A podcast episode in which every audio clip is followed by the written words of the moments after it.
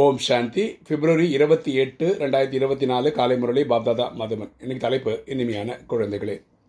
சிவ ஜெயந்தி தான் கீதை ஜெயந்தி. பிறகு கீதையின் மூலம் தான் ஸ்ரீகிருஷ்ணரின் ஜெயந்தி கொண்டாடப்படுகிறது என்பதை பாரதவாசிகளுக்கு நிரூபித்து சொல்லுங்கள். அப்பா சொல்கிறார் இனிமையான குழந்தைகளே சிவ ஜெயந்தி தான் கீதை ஜெயந்தி. அப்படின்னு என்னன்னா சிவன் வந்ததுக்கு அப்புறம் தான் அவர் எடுக்கிற இந்த ராஜயோக கிளாஸஸ் தான் உண்மையிலும் உண்மையான கீதை. ஸோ அதோட ஜெயந்தி எப்போ கொண்டாட முடியும்? இறைவன் வந்து கிளாஸ் எடுக்க ஆரம்பிக்க போகிறது தான் இதை படித்த பிரம்மா தான் அது மாதிரி முப்பத்தி மூணு கோடி பேர் தான் பாஸ் ஆகி சத்தியகுதுக்கே வராங்க. அங்கே வந்து பிறக்கிற ஸ்ரீகிருஷ்ணர் தான் அவருடைய பிறப்பை தான் நம்ம கிருஷ்ண ஜெயந்தின்னு கொண்டாடுறோம். ஸோ பரமாத்மா வராரு கீதையை சொல்கிறாரு அதனால் கீதை ஜெயந்தி அதுக்கப்புறம் ஸ்ரீகிருஷ்ணர் பிறக்கிறார் அதனால் அது ஸ்ரீகிருஷ்ண ஜெயந்தி. இது வந்து பாரதவாசிகளுக்கு சொல்லி புரிய வைக்கணும்னு அப்பா சொல்கிறார் கேள்வி. எந்த ஒரு தர்மத்தையும் ஸ்தாபனை செய்வதற்கான ஆதாரம் என்ன?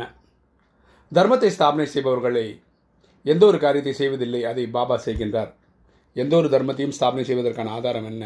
தர்மத்தை ஸ்தாபனை செய்பவர்கள் எந்த ஒரு காரியத்தை செய்வதில்லை. அதை பாபா செய்கிறார். பதில்.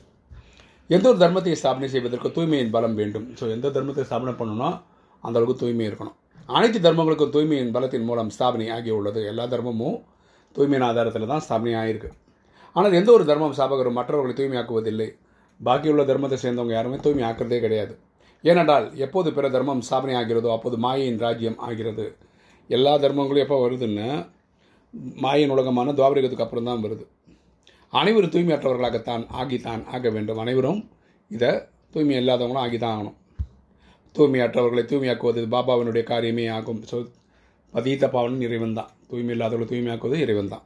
அவர் தான் தூய்மையாவதற்கான ஸ்ரீமத் கொடுக்கின்றார். அவர் தான் நம்ம தூய்மையாவதற்கான வழிகளை சொல்கிறார். உயர்ந்த வழி அவர் தான் சொல்கிறார் இன்றைக்கி தாரணை. ஃபஸ்ட்டு பாயிண்ட் ஞான அமிர்த தாரையின் மூலம் அனைவரையும் நோயற்றவர்களாக அல்லது சொர்க்கவாசிகளாக மாற்றும் சேவை செய்ய வேண்டும். ஞானம் அமிர்த தாரைன்னா மழை. ஓகேவா அந்த மழையின் மூலமாக நம்ம என்ன பண்ணணும்? நோயற்றவர்களாக இருக்கவங்கள சொர்க்கவாசி ஆக்கணும். சத்தியகுதிலும் திரேதாயகத்திலும் நம்ம ஃபுல் கோட் ஆஃப் லைஃப் வாழ்வோம். அப்படிப்பட்ட சேவை நம்ம இப்போ செய்யணும். மனிதர்களை தேவதைகளாக வேண்டும். பாபாவிற்கு சமமாக மாச இறக்கம் பண்ண முடியவராக வேண்டும். இந்த நேரத்தில் மனிதர்கள் துக்கத்தில் இருக்காங்க. அவங்கள வந்து நம்ம சுகம் உள்ளவர்களாக மாற்றணும் நம்ம வந்து அப்பா எப்படி இல்லையா? இறக்க மனம் உள்ளவர் இறக்க இறக்க கடலாக இருக்கார். நம்ம வந்து மாஸ்டர் இறக்க கடலாக இருக்கணும் ஆத்மாக்கள் மேலே கருணை கொள்ளணும் அவங்களுக்கு வழி சொல்லணும். ரெண்டு ஞானத்தின் எல்லையின் மூலம் புத்திவானாக ஆகி சிவஜெயந்தியை பற்றி சிவ ஜெயந்தி தான் கீதையின் ஜெயந்தி கீதை தான் ஞானத்தின் மூலம் தான் ஸ்ரீகிருஷ்ணனுடைய பிரிவு நடக்கிறது என்பதை நிரூபிக்க வேண்டும். ஞானத்தை நம்ம நல்ல வழியாக வாங்கிக்கணும் உள்வாங்கிக்கணும் நம்ம புத்தியில் அதை ஸ்டாக் பண்ணி வச்சுக்கணும். நம்ம கிளியராக புரிஞ்சுக்கணும். இறைவன் வரதுனால தான் கீதை ஜெயந்தி நடக்குது. கீதை ஜெயந்தி நடந்ததுனால தான் ஸ்ரீகிருஷ்ணர் பிற பிறக்கிறார்.